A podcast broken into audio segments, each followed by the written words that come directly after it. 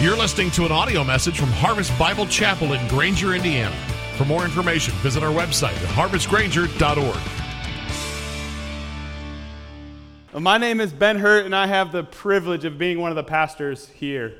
Uh, and I'm so glad that you've came, and we would like to know who's here, and we'd also know, like to know how can we pray for you. You can do that by filling out the friendship register that's located on the far left-hand side of your row. So if you're sitting on the far left-hand side, we'd love for you to get that started. Well, aren't you grateful for Micah and the worship team? You know, the thing that I appreciate most about Micah is it's not his voice, although God has surely gifted him. It's not how great the band sound. It's the fact that every week uh, we go vertical. Uh, and I'm convinced that Micah loves the Lord, and the thing that he cares most about is God's glory. Amen? Well, I've missed Trent, right? We've all missed Trent, but hasn't he done a great job of filling the pulpit with guys who, who love the Lord and are bringing strong messages for us to hear?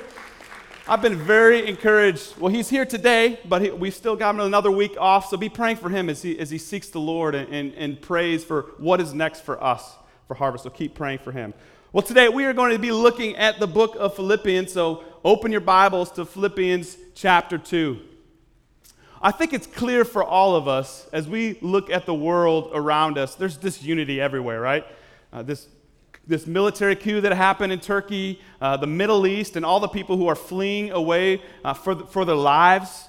Uh, but not only around the world, but also here in our own country.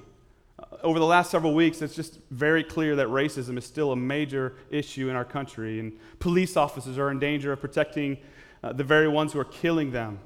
Uh, the, the marriages that are broken, the divorce that's running rampant in our country, uh, the, the downfall of the family. And has there ever been a more disunity in the political realm?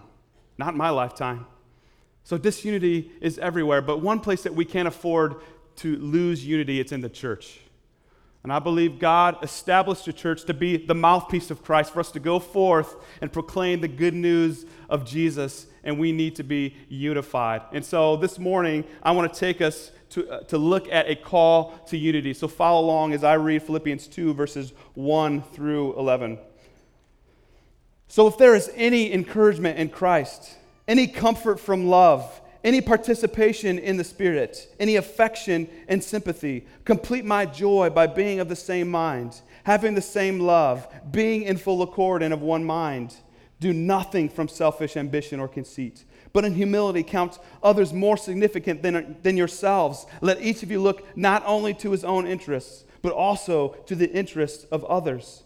Have this mind among yourselves, which is yours in Christ Jesus, who, though he was in the form of God, did not count equality with God a thing to be grasped, but emptied himself by taking the form of a servant. Being born in the likeness of men, and being found in human form, he humbled himself by becoming obedient to the point of death, even death on a cross.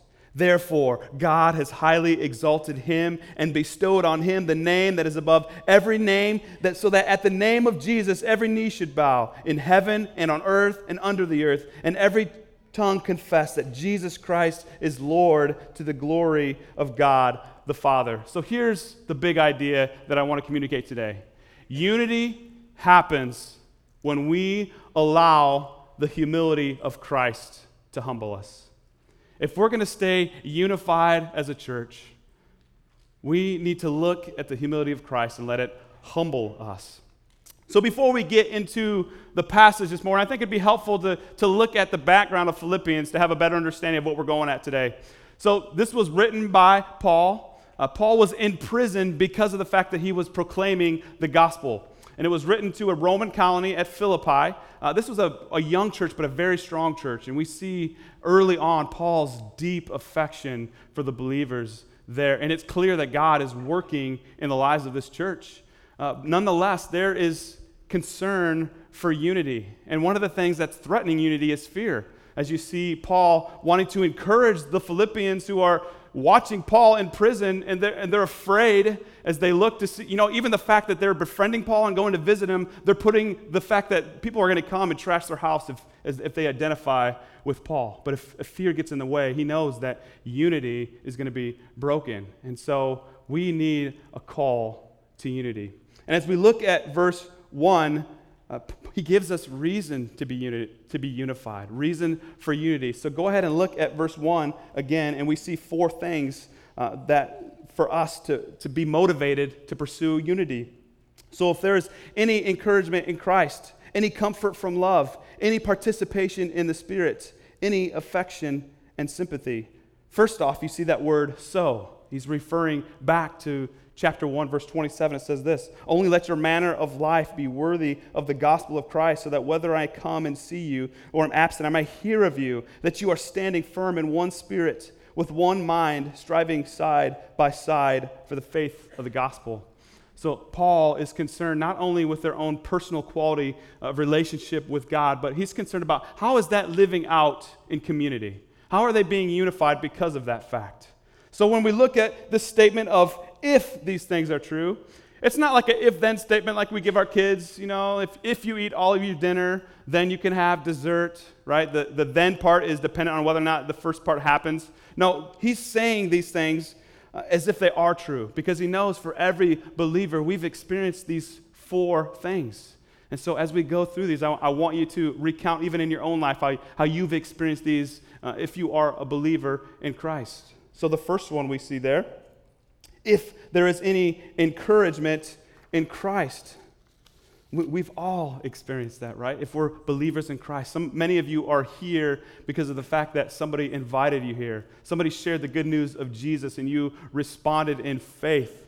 Uh, we receive that encouragement from Christ.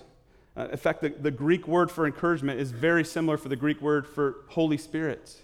Uh, the Spirit comes alongside and encourages us. And when we're, when we're down, we go to our brothers and sisters and we're encouraged. Any comfort from love. Now, I don't know about you guys, but when I, I look at my life in light of Christ, I'm just unlovable. There's just nothing to be impressed with. If, if you were to put my life up on the screen, even from this last week, I would be embarrassed. Uh, but God came down in mercy and rescued us uh, despite the fact of that we're sinful. Uh, we receive comfort from love because God looks down and says, It's not because of your good works that I saved you, it's because of my mercy for you. That comforts us. Any participation in the Spirit. Have you had times where you're just really struggling, you're sharing a burden with someone, and they have the, the perfect thing to say? They pull out the scripture that just hits your heart right where you're at. Or, or you come to worship and you're struggling, and, and the lyrics that you're singing, the songs that you're singing are exactly what you need. I'm reminded of a time uh, when we were singing uh, How Firm a Foundation in that verse. When through fiery trials thy pathway shall lie, my grace all sufficient shall be thy supply. The flame shall not hurt thee. I only design thy dross to consume and thy gold to refine. And we were singing this, this particular time, there's a lot of trials in my life. But I began to weep as I began to see the fact that God had used those trials and those hard times in my life to lead me to worship because I was seeing Him refining me to make Him like Himself. Uh, we've received participation in the Spirit.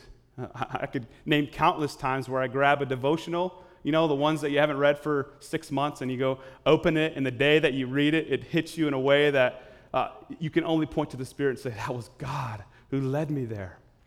You see, as we look at these things, it's really a call to worship, to recall all the ways that God has blessed your life. And Paul wants their affections to be stirred in order to lead them to unity. The last one there, affection and sympathy. So it's an interesting picture here because the Greek word actually for affection is bowels. So when you go to bed tonight, you can lean over to your spouse and say, I love you from the bottom of my bowels, right? What's it getting after there?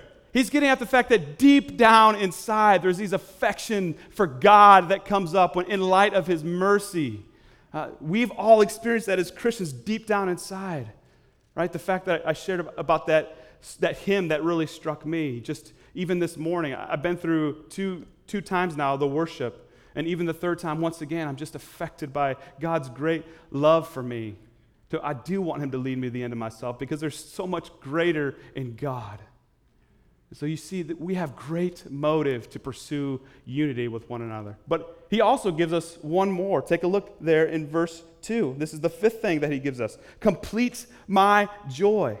Listen, it's a legit goal to want to bless your leaders. It's a legit goal to pursue that. Take a look at these scriptures 1 Thessalonians 5 12 and 13. We ask you, brothers, to respect those who labor among you and are over you in the Lord and admonish you, and to esteem them very highly in love because of their work. Be at peace among yourselves. And Hebrews 13 17 says this Obey your leaders and submit to them, for they are keeping watch over your souls as those who will have to give an account. Let them do this with joy and not with groaning, for what would be of no, for that would be of no advantage to you. Can I just take a minute to just, to just thank you? Like, you guys are an example of this verse. So, in, in essence, I feel like I'm preaching to the choir right now because I, I do have joy serving this church. It's not a burden for me to come in and serve you guys. And so, thank you for your faithfulness. I'm convinced that our pastors, each of them, would come up and would say the same thing to you. So, thank you for the joy that you give us to serve you. But it's a legit goal to do that. Listen, we, we love and we delight when we hear individual lives that are being affected by the gospel and lives that are changing. But you know what brings us all the more joy? Is when we see that being lived out in community when we see unity happening. It's a whole new level of joy that we experience when we do that. It's why I'm so grateful to be the small group pastor here. Uh, I can name story after story of the fact that we're oftentimes the fifth, sixth, seventh people to hear about somebody in the hospital. And by the time it gets to, by the time we arrive on the scene, the small group is already there surrounding. Uh, within the last year or so, there was a, a man in this church who was in Debbie and Lonnie and Debbie Mullins small group and he had a heart attack at work. And by the time we got there, they, as well as the rest of the group, had surrounded them and loved them and were there on the scenes, almost the fact that, hey, we're glad you're here, but we got this. Listen, there's, what, seven of us now on staff? There's no way we can reach 1,500 people. So thank you. Thank you for the example that you are for the, for the joy that you are. So let the motive of the fact that it's going to bless us lead you to unity. Right? So it's very clear here. Paul wants he knows these things are true and he wants to remind them, he wants to, to motivate them in order to be in unity. If we're gonna, if we're gonna grow the kingdom of God, we need to be unified. So, what exactly does unity look like? Let, us look at the result of unity in verse 2. Complete my joy by being of the same mind, having the same love, being in full accord, and of one mind. So, we see four ways of what unity looks like. So the first thing we see there is having the same mind. Well, what do we do with our minds? We think, right? So what, what, what kind of things do we think about? Do we think about Notre Dame? That's a good thing to be united about, right? Kidding, kidding. Well, he tells us actually right in this book, Philippians 4 8. Finally, brothers, whatever is true, whatever is honorable, whatever is just, whatever is pure, whatever is lovely, whatever is commendable, if there is any excellence, if there's anything worthy of praise, think about these things. That's why he gave us this book. We don't have to come up with things to be unified. He wants us to be unified in what his word says. Do you believe? Are you convinced that this is, this is more costly than gold? This is sweeter than honey. He's given us our, this words for us to dive in together, to wrestle through it. What does it say to us? How can we grow together through this? And this unites us as we become united in what God's word says. It's the reason why we have a mission statement. It's the reason why we have a doctrinal statement. Why? Because we look at the scriptures and say, you know what? These things are non negotiable. We're not bending all these things. This is going to help drive what we do here. It's why we have membership. Do you think we have membership in order to boost up our numbers to say, ha, look at how many members we have? No, it's a, it's a way for us to bind together and say, we are together. We are linking arms and we are going hand in hand, walking together in unity. If, if you have some serious uh, bones to deal with the scriptures and the things that we hold to, you don't believe the same way you do, let me just encourage you to find a place where you can be united to believers who are like minded. Because we are after the same thing. We are of one mind. The second thing there, we're called to have the same love. And doesn't the fact when we are thinking on the same things, when God's word is central in our lives, doesn't love kind of flow from that? Like, as we're excited, we come together, what? We, we, we're worshiping God together. We're unified. We're, we're, we're loving each other. We have the same love. And love flows out of thinking the same things. This is not about preference or attraction, right? We don't pick our love based on, you know, I like you. I just like hanging out with you. You're a lot of fun. You, not so much. So I don't really love you, but I love this guy. Work on it and I'll love you later. No, right? It's a, it's a choice of the will. It's a, it's a, we choose to love one another. It's why so many marriages fall apart because we, quote unquote, fall out of love. It's a choice, and we're going to do life together. Are we going to sin against each other? Yeah, we will. Sadly, I'm sure if it hasn't happened already, it, it might happen where you're going to be offended by one of the pastors on the staff. Uh, we don't like that, but what we do is say we're going we're gonna be intentional. We're not going to let inconsequential, inconsequential differences divide us. But we're going to come together, have the same love, and choose the same, to, choose to love each other because we know when we look at Christ, uh, we're humbled by that and unified through that. We're to have, we're to be of one accord, one soul. This is to, to live in harmony with fellow believers. Uh, how many of you guys are Olympic fans? You guys excited about the Olympics coming up in beginning of August? Our family loves it. We love it. In fact, we, uh, the trials were on a few weeks ago for the U.S. trials, and uh, we were watching. and They had diving and uh, track, but my eye caught something very interesting. Have you ever seen synchronized diving? First of all, I find it amazing that one person can jump and do a bunch of flips and then go vertical into the water. That blows my mind. All right? I can't even jump straight up and go straight in and make it look good. so the, to do that with somebody else next to you, side by side, jumping and doing that, that's amazing. Isn't that a great picture of the church and what we're called to do? Or have you ever seen synchronized swimming? That's a whole new deal. You got multiple people, you got music playing, you they're under the water, there's no way they can hear the music, and somehow they stay in complete unison. Now, tell me something. Do those people, does that happen after the first practice? The time to do it? That takes hours and hours and hours of practice, right? Just like if we're going to grow and be unified, it's not going to take one time together as a small group or coming together on one Sunday out of the month. We come together, we are in each other's lives, we're building up one another. Why? Because we're called to be of one accord, chasing after the same things. It, it reminds me of, of my son in, in playing baseball. So he's seven years old. Have You guys ever watch seven year olds play baseball? Like the catcher's equipment is twice the size as they are. They never catch the ball. So if you've watched baseball, you know, you got the pitcher. Well, this is a pitch machine, so you know a pitching machine goes straight, right? So it always straight way. And you watch the catchers, and they have no idea what's going on. So on our team, we had this one kid when he would catch. So the ball, let's say the ball comes right this way, the catcher would literally stand two steps to the left, and he would it'd go right by him. He'd get it, he'd throw it back, he'd come to the same place. The ball goes right there. So it's very entertaining to watch. But it's also fun to watch them learn the game. So I don't know if you know baseball, but it's a, it's a complicated sport. Uh, there are so many rules that go on. One thing is true at this time, but then the next play, uh, it's not true anymore. I mean, there's just so much to understand. And to watch my son learn the game and to watch the guys on their team come together, they were a complete different team at the beginning of the season than they were at the end. In fact, my, my son made it, uh, his team made it all the way to the championship. There was two problems that they faced, though. First of all, the tournament was double elimination, so you lose two games and you're out. And they had already lost a game. So they had to fight through the losers bracket to come to the championship series. The other problem was is that the team that they were playing was undefeated. So they had to beat them twice, but this team had lost all year. I mean, they were destroying everybody. They beat us by 15 runs when they played in the regular season. So it's your classic David versus Goliath. And I'm just like, you know what? They had a good season. They made it this far. There's just absolutely no way they're going to defeat this team. But when you know the first game, they come together and they end up winning. It was, whoa.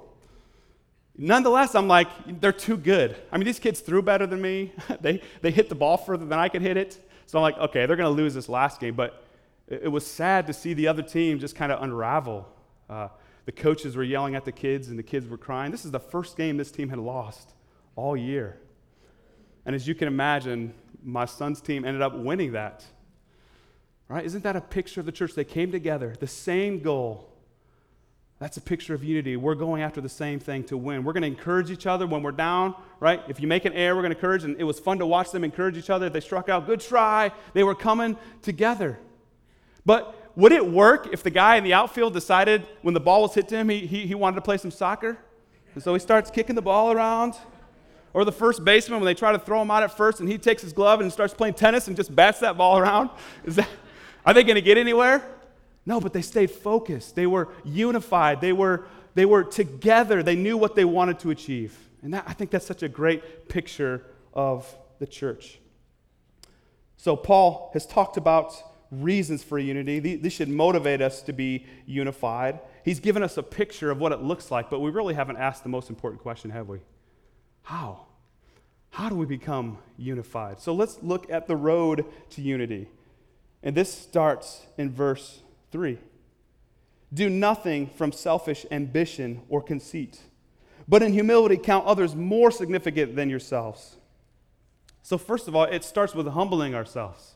What does humility look like? Is it beating myself up and just telling me how pathetic I am and I can't do anything right? Is that humility? No, humility isn't thinking less of yourselves. Rather, humility is thinking of yourselves less. Don't spend so much time thinking about yourselves. It's not about bashing yourself and telling, you how, telling other people how pathetic. It's just about don't think of yourself. So I had uh, I coined this phrase uh, when I got out of high school. The church I was in into the college, there was like nobody in the college, but several just out of college. So I was the young guy, and I coined the phrase with them. I'm the best at being humble. Um, but I'm going to share a story with you that's going to make it very obvious that I'm not the best at being humble, as if you already needed to be convinced of that. So my wife and I, we've been blessed with five kids, and it, my oldest daughter, Reese, she's 10. And I can remember the day that she was born. And I can remember this excitement that led up to that day of your, your first child. Of course, there's nerves and excitement. Um, in fact, I was more nervous than my wife because the doctor asked me if I was okay and not my wife. But nevertheless, uh, she came into the world. And I don't know about you guys, but I loved that time in the hospital just a couple days of just the three of us. I'm not thinking about work. I have no other distractions. I mean, I love my four other kids the same, but it's, it's different, right? It's just special. And that was such a sweet time of us just growing to love that baby. So it's somewhat bittersweet to go home. But, you know, as we got in the car, driving, it's just a new excitement of we're starting our life together. We're going to the home uh, where we painted the baby's room. Her crib was all set to go and we were just ready to welcome that baby into our, our home. And I remember driving up and parking and getting out and going in the car, and I'm just, just in awe. Like, man, what an amazing thing that we have this baby to welcome home. But then I get a phone call, and, and it's my wife who I had left out in the car with our baby. So, selfish ambition and conceit, it's about being about your own agenda. I was so consumed with my joy, my happiness in the Lord and what He had did for me that I had left the wife who had just given birth to a baby, and I left the baby out in the car. So insensitive of me, so selfish, so not humble, right? Sadly, there are so many other ways I could, I could express my pride. But what, what was I missing? In humility, I wasn't considering them more significant than myself. I would have thought helping my wife in. She just had a baby. Guys, we have no understanding what that's like. I'm glad, but we got to have compassion. I, I should have been all over that, helping her in, taking the baby in. But I was consumed about myself, my own agenda. I want to do my thing. I want to think, how does this affect me? I was basking in that glory rather than looking to serve my family. We're called to humble ourselves. Look at verse 4. Let each of you look not only to his own interests, but also to the interests of others. See, Paul knows that we're going to be looking out for our own interests, and to a certain extent, that's not wrong. But what he wants us to do is put that much energy in our own interests into others' interests. Be pouring into them, be thinking of my family. We're called to humble ourselves. But you know what? Being humble for humility's sake without Christ in that picture is, is going to lead to failure. We cannot look at humility apart from looking at Christ. That's why unity happens when we, look, when we allow the humility of Christ to humble us. I'm not the pull up your bootstrap kind of guy. Like, I just, I'm terrible at that, of depending on myself, which is why I'm so glad Paul didn't stop here. Because if he would have stopped here and just be humble, just think of others ahead of you, I, I would be lost. But he gives us the picture of Christ. Verse 5 says this Have this mind among yourselves, which is yours in Christ Jesus, who, though he was in the form of God, did not count equality with God a thing to be grasped. So we're called to be humble. Humility happens when we look at Christ. Now, was, was, was Christ, was Jesus God? He absolutely was, 100% God. But what does he say here? He didn't count equality with God a thing to be grasped. He humbled, humbled himself.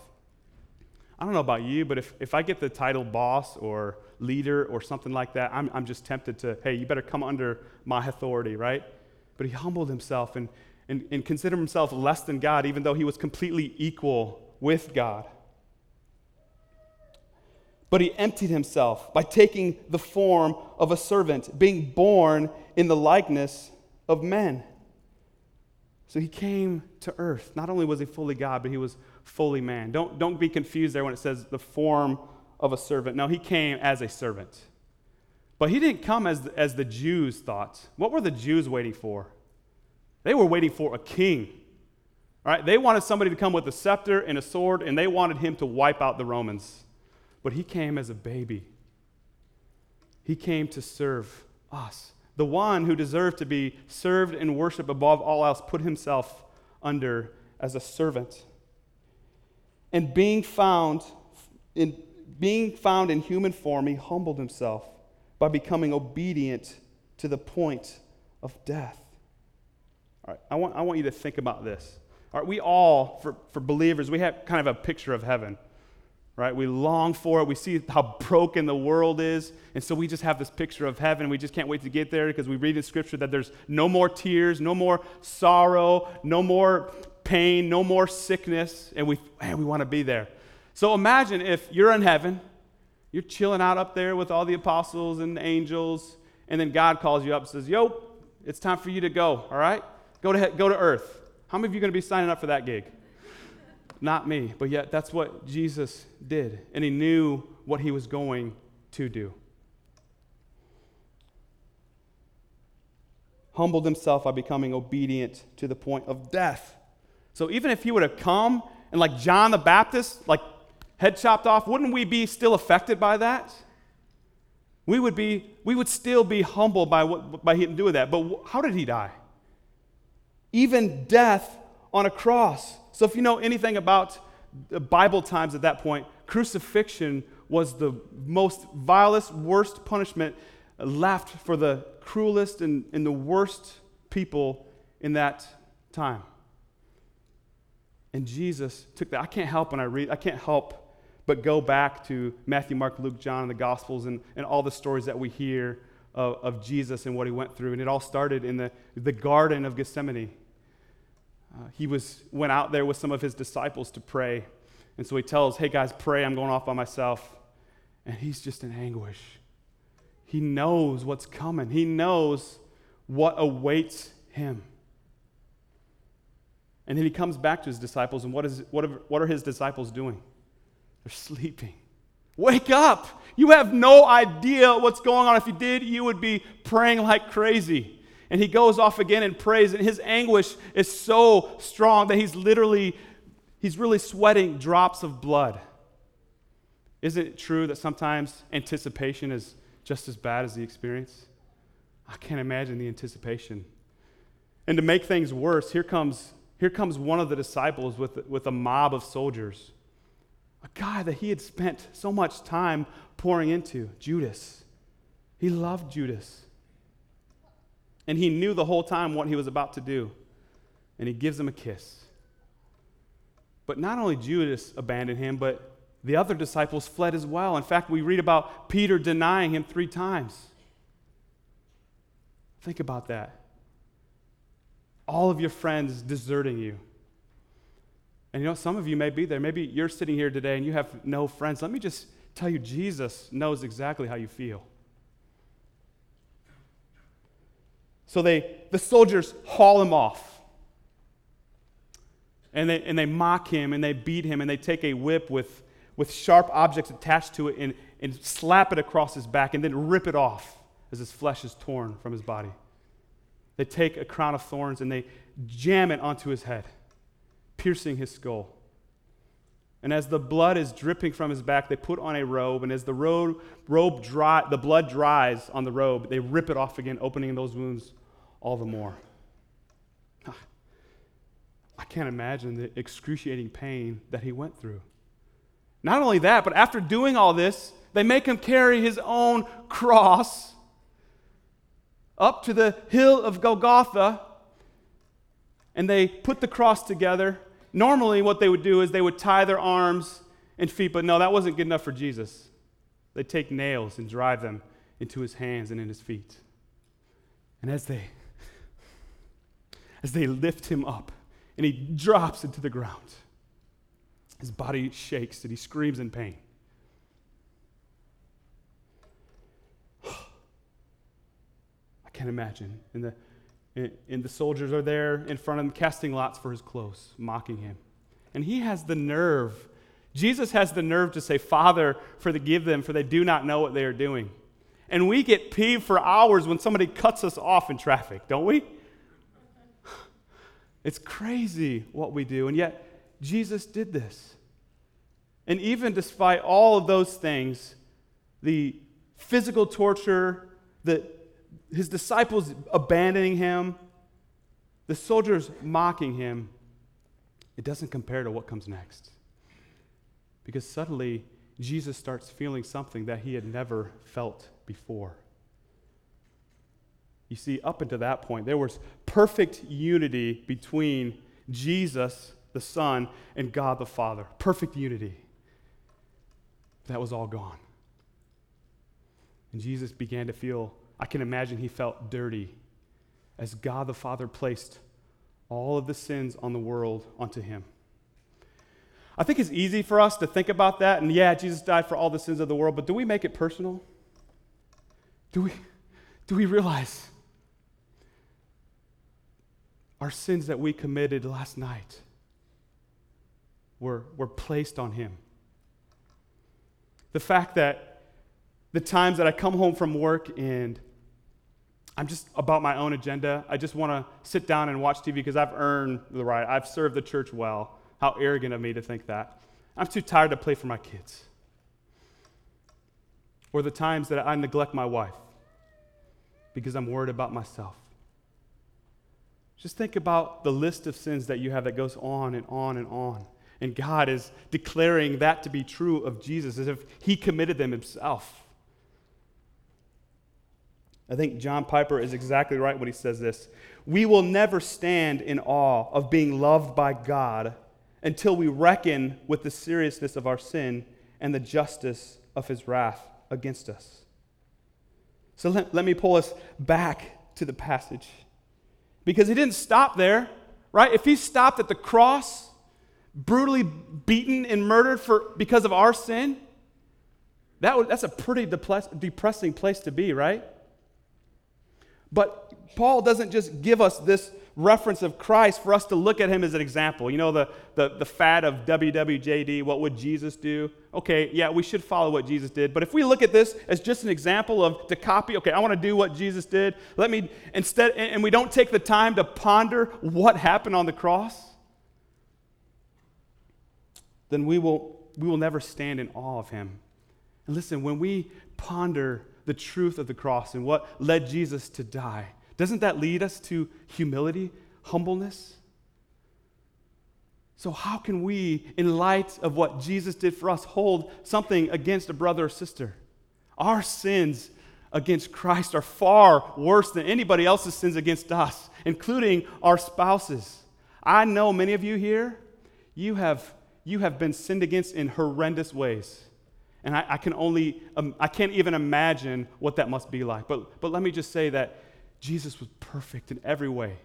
He bore the price that was ours. Because of our sin that separated us from God, He came and did that. But Paul doesn't stop there, right? Is Jesus risen? That's why we celebrate. We celebrate the cross, but we also celebrate that He risen. I love this passage because it's, it's almost like Paul gets so caught up in what Jesus did that it leads him to worship.